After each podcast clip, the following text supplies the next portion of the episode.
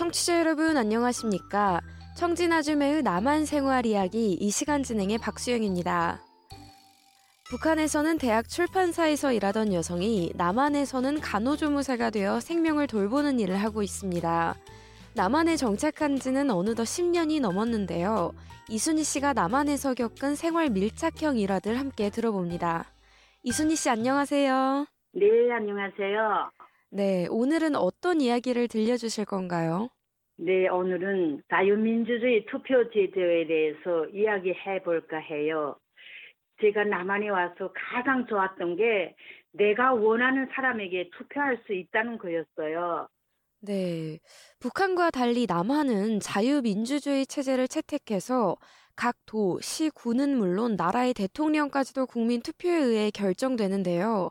그래서 매 선거 때마다 당선인들도 계속 바뀌죠. 아, 그렇죠. 제가 한국으로 오기 위해서 라오스 대사관에 갔을 때 그때 대사관 벽에 당시 대한민국 대통령이었던 이명박 대통령의 사진을 본 기억이 나는데 네. 그때부터 지금까지 세 번이 대통령 선거가 있었거든요. 나라의 대통령도 바뀌니 각 주요 보직 사람들은 물론이고 지역 대표들도 다 바뀌었겠죠. 북한에는 영원히 변하지 않는 사진들만 걸려 있는데 말이죠. 네. 그러면 북한과 비교했을 때 남한의 대통령 선거는 어떻게 다른가요? 아, 우리 청취자 분들께서도 대통령 선거에 대해서 가장 궁금해 할 것 같은데요. 북한은 어지 집권당 하나인 조선노동당밖에 없잖아요. 네. 그런데 남한에는 여러 개 정당들이 많아요. 선거 몇 달 전부터 당내에서 투표를 해서 여러 명의 후보들 중에서 제일 많은 투표수를 얻은 후보가 그 당의 대통령 후보가 되는 거예요. 그렇게 해서 매 정당마다 이런 경쟁을 통해서 후보 한 명씩 내면 그분이 바로 그 당을 대표하는 대통령 후보가 되는 거죠.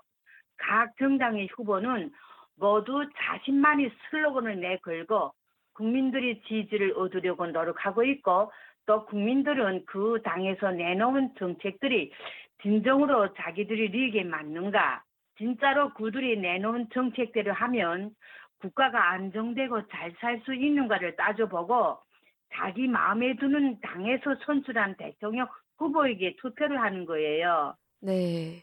대통령 선거에 출마한 사람들이 각자 자신을 뽑아달라고 홍보를 해야 하죠. 그렇죠.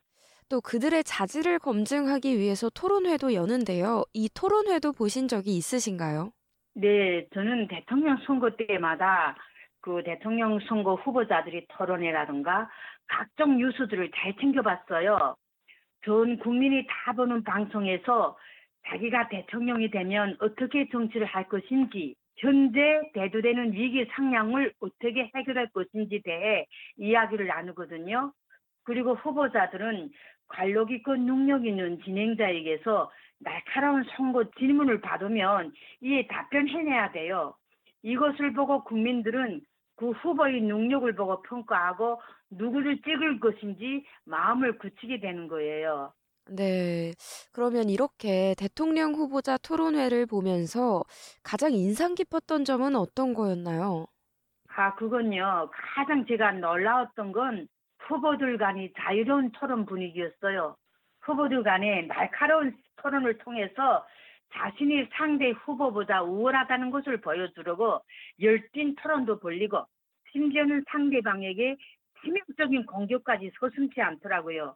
이 또한 자유민주주의고 또 열린 분위기이기 때문에 가능한 일인 것 같아요. 네. 만약 발언에 대한 군사적인 보복이 존재하는 나라였다면 감히 상상도 못할 일이었겠죠. 네, 맞아요. 그런 보복이 있다면 사실 자유롭게 의견을 나눈다는 건 참 힘든 일이죠. 그러면 또 남한의 대통령 선거 운동 가운데 신기했던 점은 뭐가 있을까요? 아, 그건요. 각 후보들이 전국 방방 곳곳을 돌면서 국민들을 만나면서 선거 운동하는 게 참 신기했어요. 그들은 사람들이 많은 시장이나 광장에 가서 큰 방송차에다가 이렇게 방송이 꽝꽝 울리게 하는 걸 틀어놓고 그 다음에 사람들과 일일이 악수도 하고 포옹도 하면서 열렬한 지지를 호소해요. 또 사람들은 자기가 지지하는 후보가 오면 반가워하고 선거 유세장을 찾아 박수도 치고 좋아하기도 하는데요. 또 본인 의사에 따라서 지지하는 선거 후보 그 선거 캠프에 소속되어서 그들을 응원하는 선거 운동도 벌릴 수 있어요. 보통 큰 트럭을 빌려서 후보자마다 선거 유세를 노래를 만들어서 춤도 추고 구호도 부르면서 홍보하거든요. 본인들의 정치 성향에 따라서 그런 유세 활동에도 참여할 수 있다는 게 참 신기했어요. 네, 그렇죠. 북한에도 선거 제도가 있긴 하지만 북한과 남한의 다른 점 중 하나가 선거 참여의 자유인데요. 남한에서는 대통령 선거라 해도 꼭 참여해야 하는 건 아니잖아요. 네, 맞아요. 북한의 선거 제도는 한마디로 강제라고 봐야죠. 일부 북한 주민들은요, 전 최고 지도자가 누군지도 모르고 사진을 걸어 놓은다 한들 그 인물이 이름도 모르는 채로 살아요. 네. 그런데도요, 선거에 참가하지 않으면 나라를 반대하는 반동으로 몰리니까 투표를 한다는 것이 누구에게 투표하느냐 보다는 투표를 해야 한다는 게 중요한 거예요. 그러니까 그 사람이 어떤 사람인지도 모르고 자기 선거구가 어딘지도 모르고 다른데 막 갔다가 이름이 없으면 또 자기 선거구로 막 찾아와요. 이렇게 해서 무조건 선거에 참가해야 돼요. 그래서 북한의 투표율은 99% 이상의 투표율이 나오는 거예요. 그런데 남한에 와 보니 선거도 자유로워요. 투표를 장려하기는 하지만요. 참여 안 해도 뭐라고 안 하거든요. 북한에서는 상상할 수 없는 일이에요. 그런데 작년 3월에 있었던 대통령 선거에는요.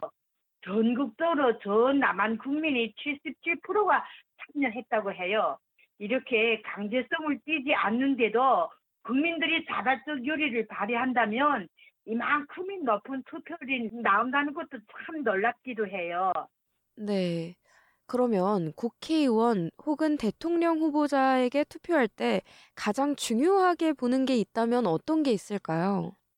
예, 많은 국민들이 그렇듯이 저도 아무리 능력이 있어도 인성이 바로 안 서고 범죄 전력이 있다던가 자식들을 바르게 교양하지 못해서 뭐 학폭 가해자라던가 무슨 마약을 했다던가 그다음에 아가 바로 생활 못해서 이렇게 뭐 깡패 생활하며 칼을 몰고 돌아다니며 사고를 냈다던가 이렇게 하면 그 사람에게 투표하기 꺼려해요.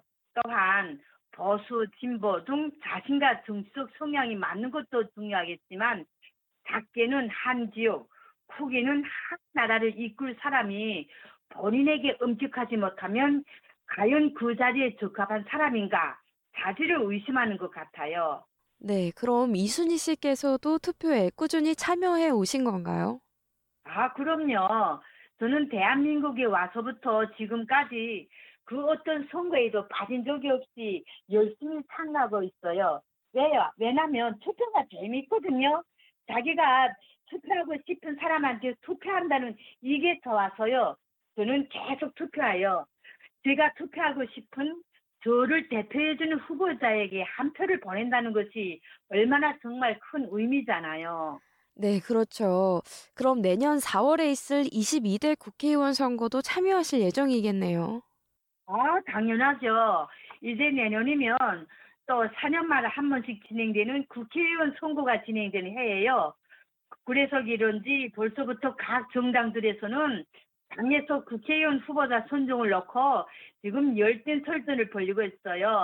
항상 그래왔던 것처럼 내년에도 저는요, 제 소중한 한 표를 행사해야겠어요. 그리고 저뿐만 아니라 북한에 계시는 우리 고향 분들도 저와 같이 이렇게 자유로운 선거 제도를 누릴 수 있는 날이 왔으면 좋겠어요. 네, 이순희 씨 오늘 말씀 감사합니다. 예, 여러분 다음 시간에 또 뵐게요. 네, 청진아줌의 남한 생활 이야기 오늘은 한국 대구에 있는 이순희 씨를 전화로 연결해 남한의 선거 제도에 대해 전해드렸습니다. 지금까지 진행에는 워싱턴에서 RFA 자유아시아 방송 박수영입니다.